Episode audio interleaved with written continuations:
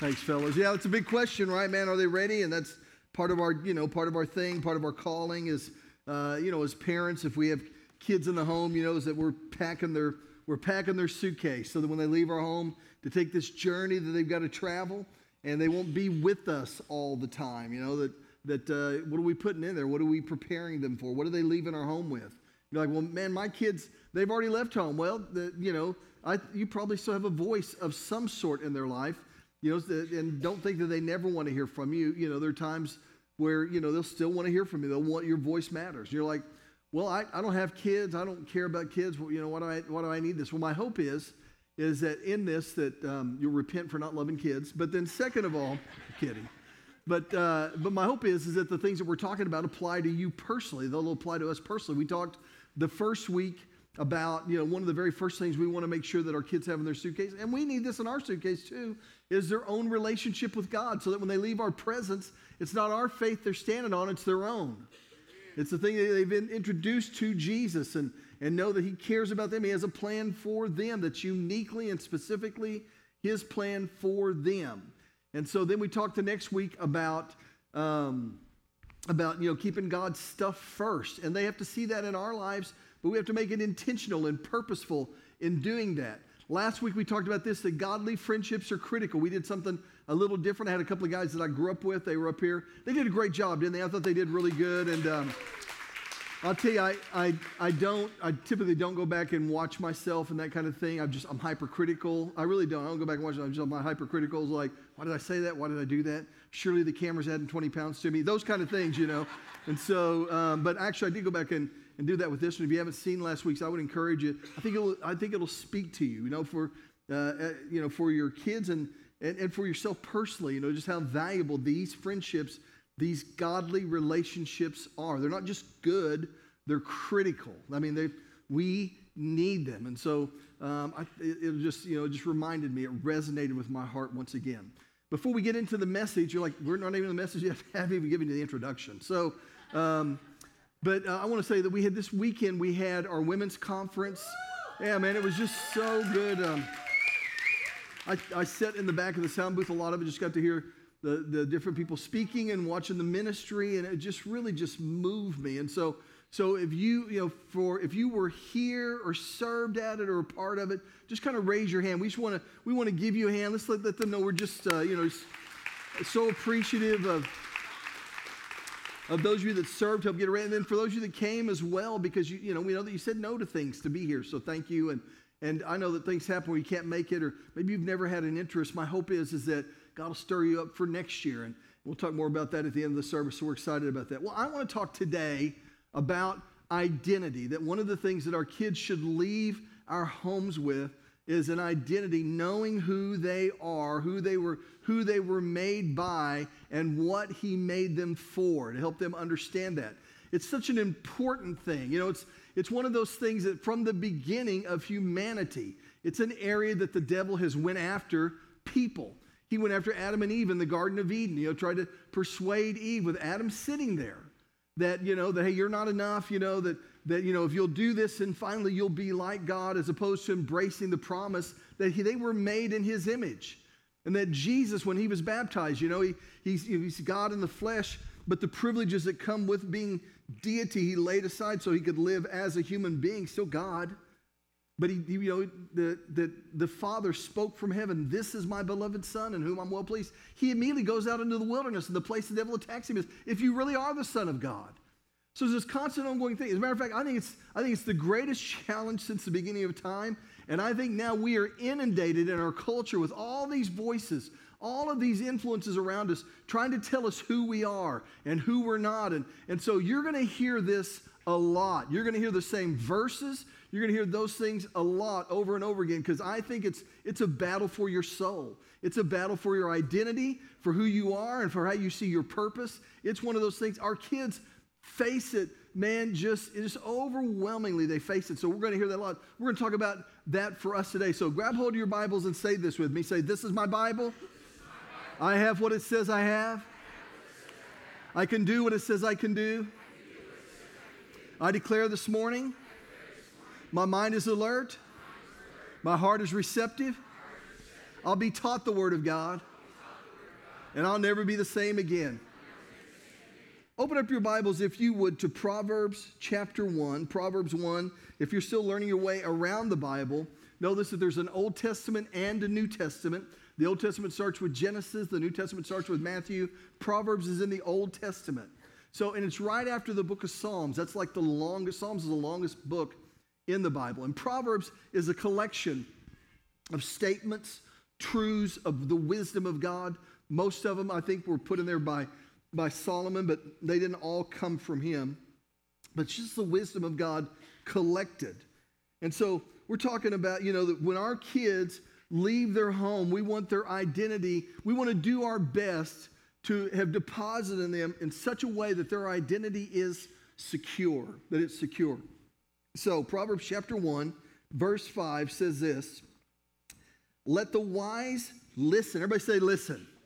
Now, you know, wisdom, it says the beginning of wisdom is the fear of the Lord. It's, it's the beginning of wisdom. But it does say one of the attributes of the wise is that they listen. If you're like, I just want to be wise. Well, one of the ways that we become wise is talk less, listen more.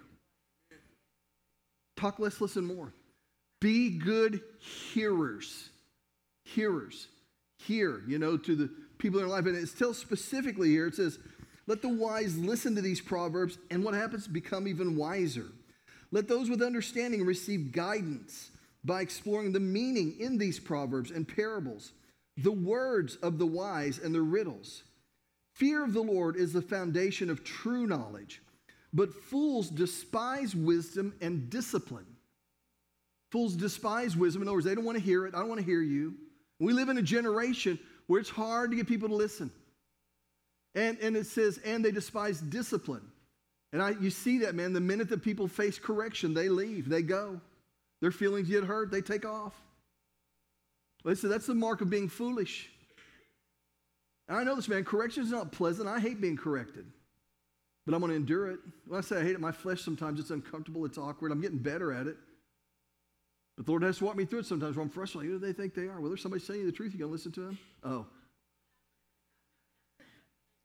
so we endure correction, we endure chasing. It says it yields fruit, the peaceful fruit of righteousness. It goes on to say that fear of the Lord's foundation of knowledge, fools despise wisdom and discipline. My child, listen. There's that word again. When your father corrects you, don't neglect your mother's instruction. So it's speaking specifically to a place that wisdom should come from our father's correction, our mother's instruction, that we should listen. It says this what you learn from them will crown you with grace and be a chain of honor around your neck. So your kids will become rap stars. They'll have a crown and a chain. And so, no, I'm just kidding.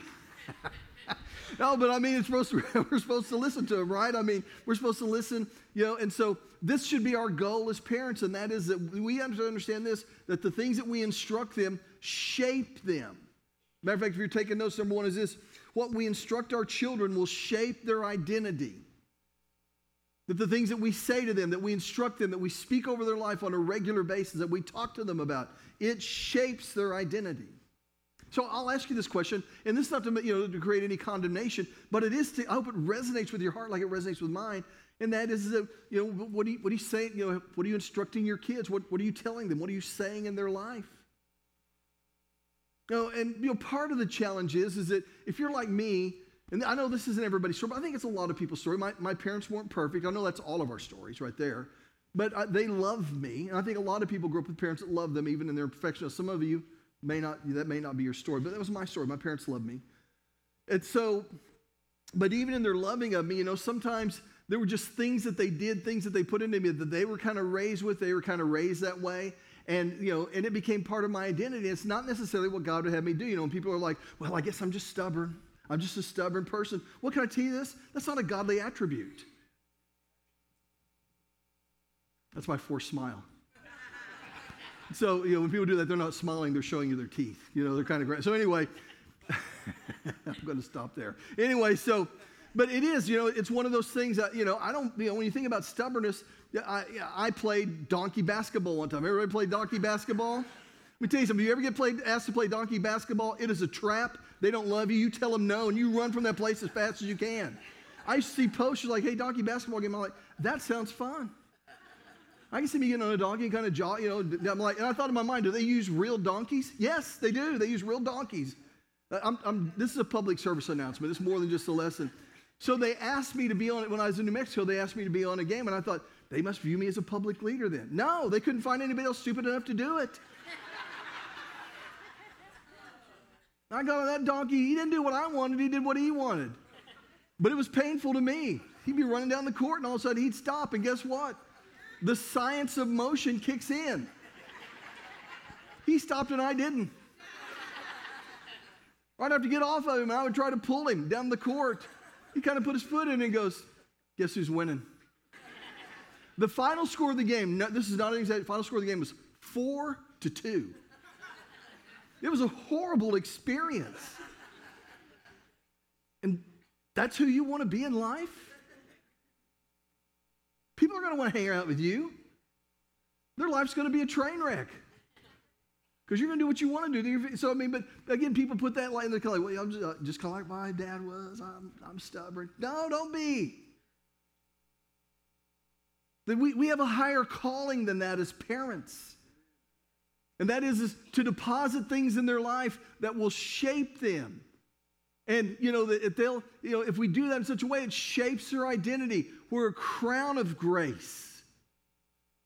It's a sign of leadership, of royalty. It's, it's a sign that says something about attributes in your life and a chain of honor. That people respect and recognize you for who you are. That when we embrace it, that we have a responsibility to put that into our kids' lives and to put it into their world. And so, if you're taking notes, number one is this is that what we instruct our children will shape their identity.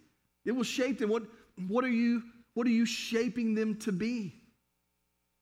I, I had this, this friend of mine, this family that we were friends with when I was a kid. They had kids that were about my age, and, and their parents were about my parents' age, and they were nice people. And the dad, I know he meant well, but man, he would just say the, the most awful things about his kids, trying to be funny, calling them, you know, profanity names and, and that type of thing, and just always putting them down, calling them stupid, dumb, add other words to that. And you know, and again, he would just laugh about it. I mean, I, I watched them as they entered adulthood and, and that those words hung onto them, clung to them like a fish hook. That everywhere they went, and no matter what season they were in, no matter what relationship they transitioned into or transitioned out of, and no matter what thing they were doing, that just those words clung on them. He'd shape them. And so we have to take count of what we're instructing our kids, of who they're created to be. That, and if they'll listen to that, by if we if we're intentional about those things, about what we speak over them, and if they'll hear that, the Bible says that they'll have a, a crown of grace a chain of honor. So number one is this: is that what we instruct our children will shape their identity. Look at number two, if you would. Go with me to Hebrews chapter 11. Hebrews is in the New Testament.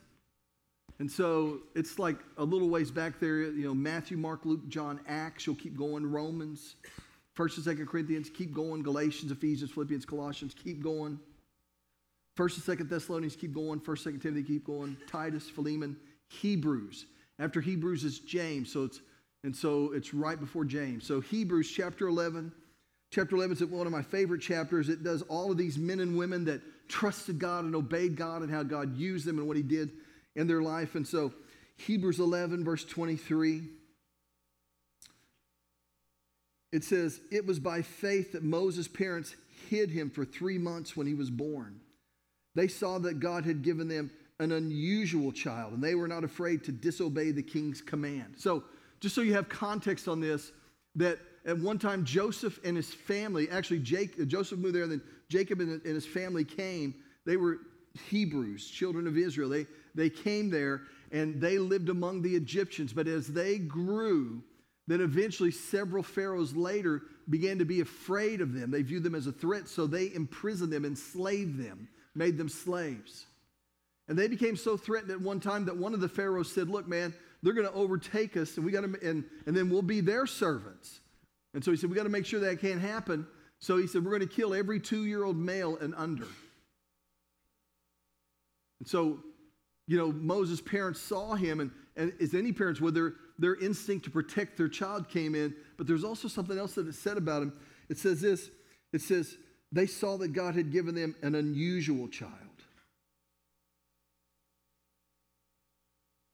But there was something about him. Now, honestly, if I can be real transparent with you, I wish that the translators would use a different word than unusual because some of you are like, well, that qualifies my kid. They're pretty unusual. You know, I mean, but there was just something about them. They saw that God's hand was upon their life, that He had a plan for them.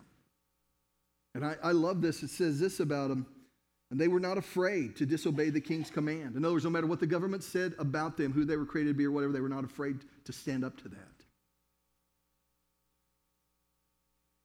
So they recognized, they were the first, before anybody else recognized him, they were the first to recognize that their son was created for purpose, that God had a call on his life and a plan. Before anybody else recognized that, they saw it. And we as parents should see it. Jesus' mother, Mary, was the first one to recognize in him the call on his life. It said that she kept those things hidden in her heart about who he is and about the things that took place at his birth. His very first miracle, his, his parent, his mom was involved in that. Whatever he says to you, do it. And so it says this that they were not afraid to disobey the king's command. It was by faith that Moses, when he grew up, everybody say, grew up, refused to be called the son of Pharaoh's daughter. His parents recognized something in him. And eventually he grew up and he left their home. And when, when the world tried to put other titles on him, he refused to be called that because his identity was not going to be shaped by the state. It wasn't going to be shaped by people around him that, that, you know, that now wanted whatever he had or needed or needed, you know, things in their own life. He refused to be called that because once he entered that season of his life, he already had been made aware of who he is and who he was created by and what he was created for. Nobody had to tell him that. It was given to him by his parents as he was raised, and he knew where to turn to for that. And it goes on to say this that he chose to share the oppression of God's people instead of enjoying the fleeting pleasures of sin. He thought it was better to suffer for the sake of Christ than to own the treasures of Egypt, for he was looking ahead to his great reward. Here's the second thing we as parents are called to recognize who our children are created to be. That we should be in observation of that. We should see that. They should hear from our mouths on a regular basis who they are, what they were created to be, what they were called to do, to recognize the gifts upon their life. Proverbs 22 6 in the King James says this train up a child and the way they should go, and when they're old, they'll not depart from it. There's a translation called the Amplified Translation, and it takes those Hebrew words in the Old Testament and Greek words in the New Testament and just kind of expands like this is what they, in their entirety, they mean. And so it says this about Proverbs 22 6 train up a child in the way he should go, and in keeping with his individual gift or bent. And when he is old, he will not depart from it. In other words, we recognize the gifts that they have the things that God has placed in their world, and we recognize that and we teach them how to use that gift, how to develop it, and who it's to be used for. You know, one of the one of the struggles we can have as parents is we may have certain interests. I've had people say to me before, I can always tell when it's football season, I use more football analogies. And I disagree with them. I'm like, I think I use football analogies pretty much year round, so you can take that back, okay? But but the truth of the matter is, I grew up in a home where that was a big deal. And so the thing I had to tell myself that if my sons weren't interested in that, I had to be okay with that. That did not determine their worth or their value or whether or not they were called to be used by God. And so sometimes we have interests, we hope our kids embrace them, but just because they don't embrace that interest doesn't mean that they don't have a gift or something that God can use. Matter of fact, they do have a gift, and it's our responsibility, your responsibility as a parent, to be the first one to notice that. Your child may have a musical gifting, and you have that relative that's so kind that they buy them a set of drums. May Montezuma's revenge rest upon their house for a month. And nobody wants to hear them play. at first. But you, re- but you recognize the gift on their life. So, so you encourage it, you develop, you buy earmuffs, you do all of those things that you need.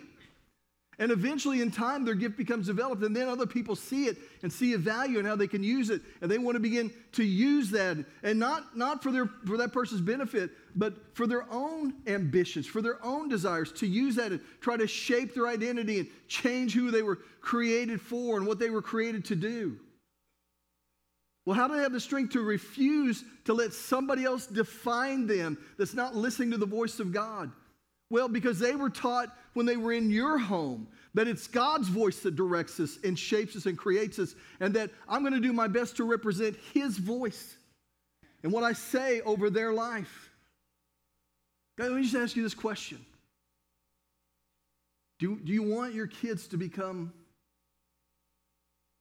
fully who you say they are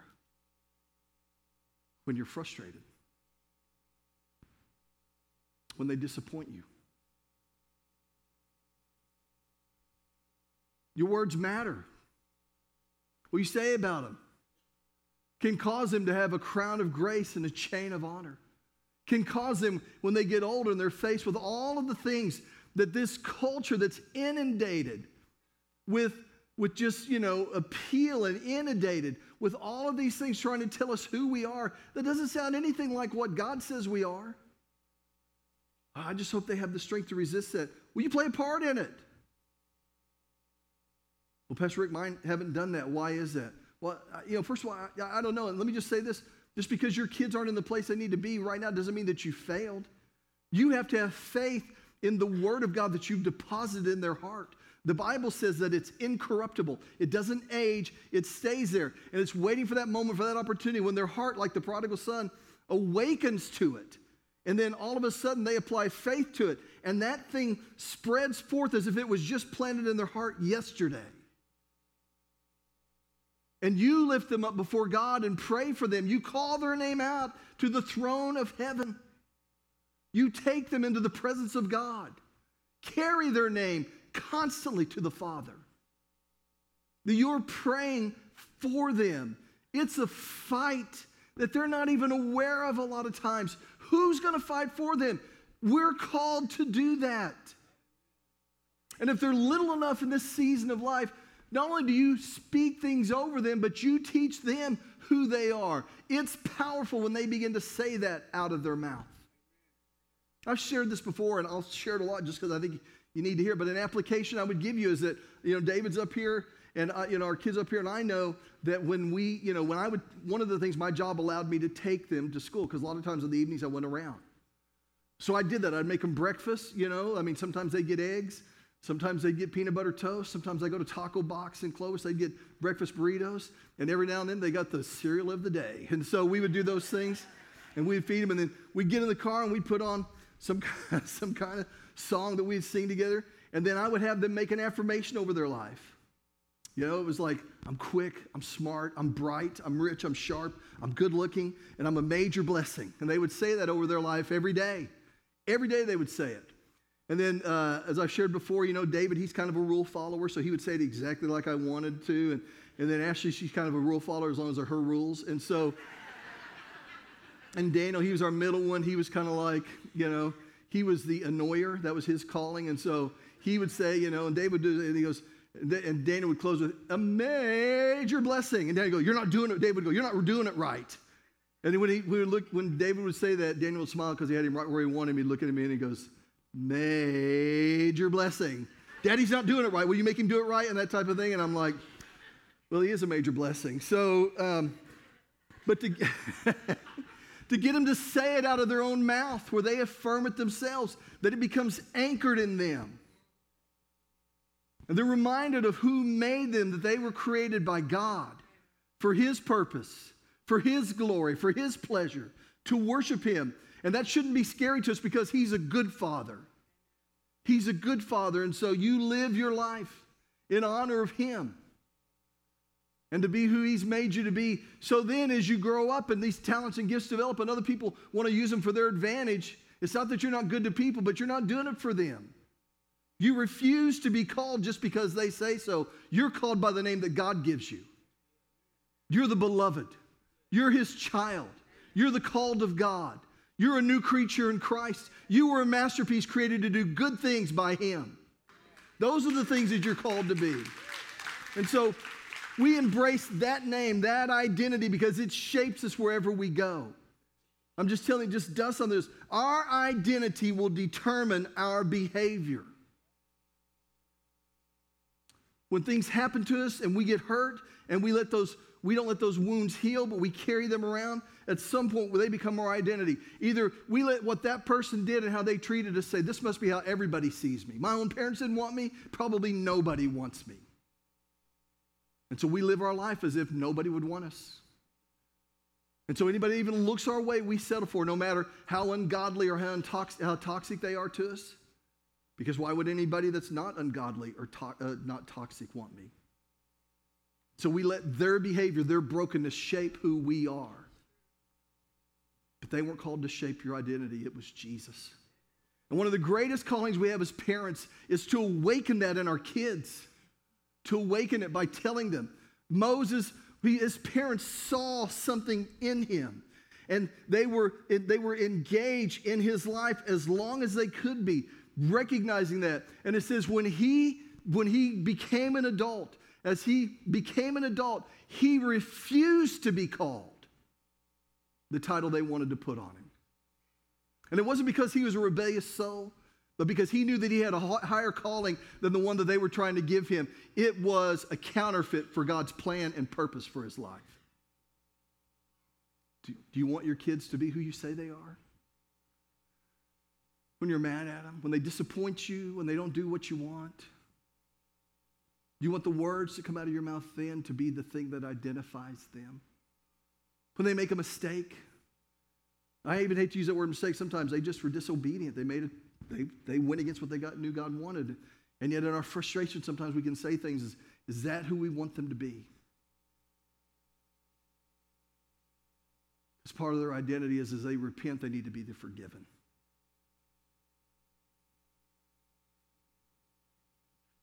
Number two is this is that we're called to recognize who our children are created to be. Let's look at this last one. Go with me, if you would, to Ephesians chapter 6.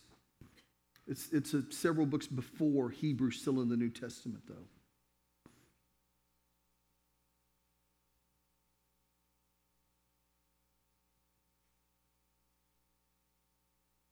Hebrews 6, verse 1. Says this says children obey your parents because you belong to the lord. Now again understand this that the word children there it's, it's in relation to the season of life that they're in at that time that they're they're not they're not adults they're children at that time. It's not it's not position it's season. And part of it's position because you're they're your children but it's season. Obey your parents because you belong to the lord for this is the right thing to do then it says, honor your father and mother. Now, being honoring is a call that we have in every season towards our parents. Well, mine don't deserve it. Well, do your best to still be honoring.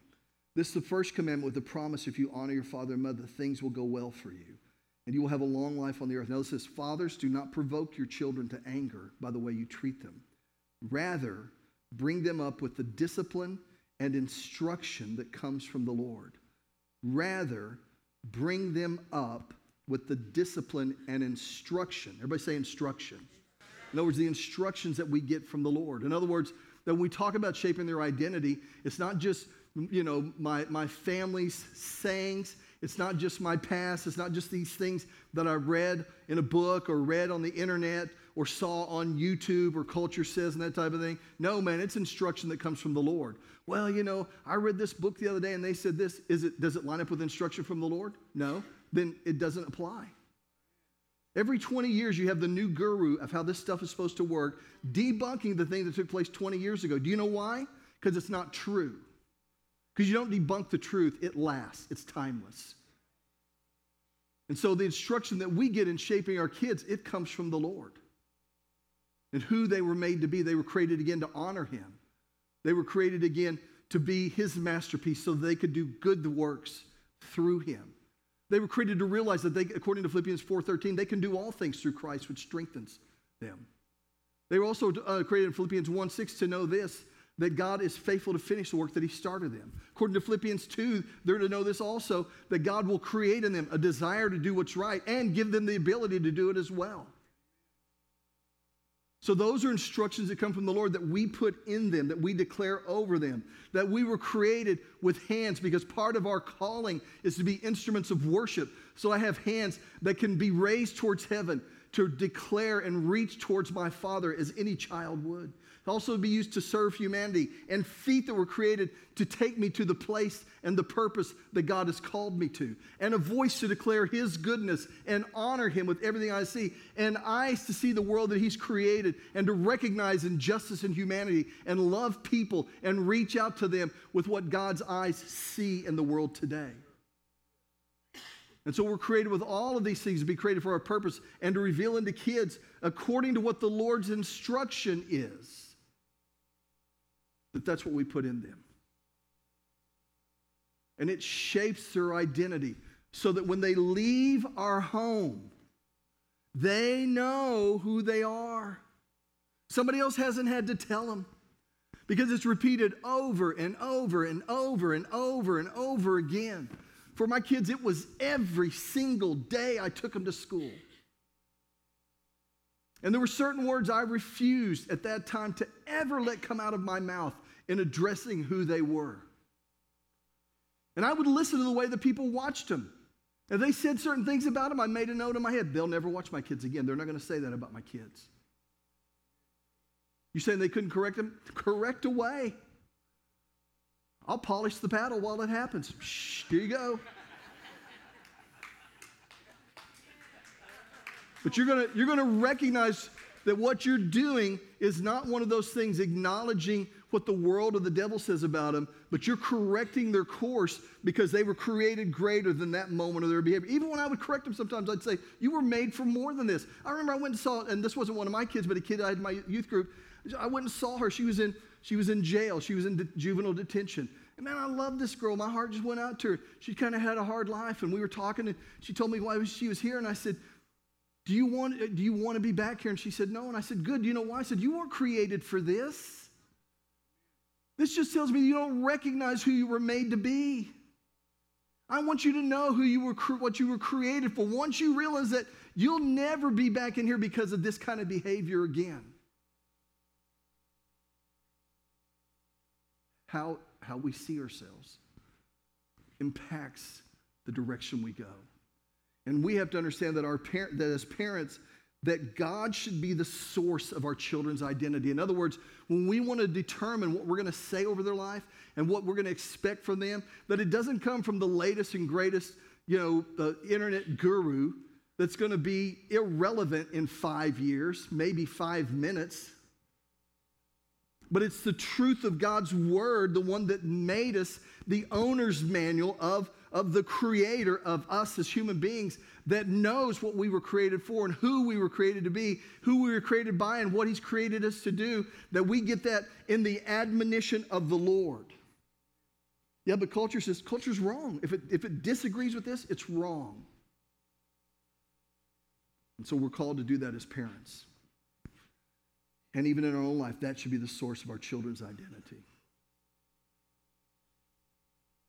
That God's the source of that.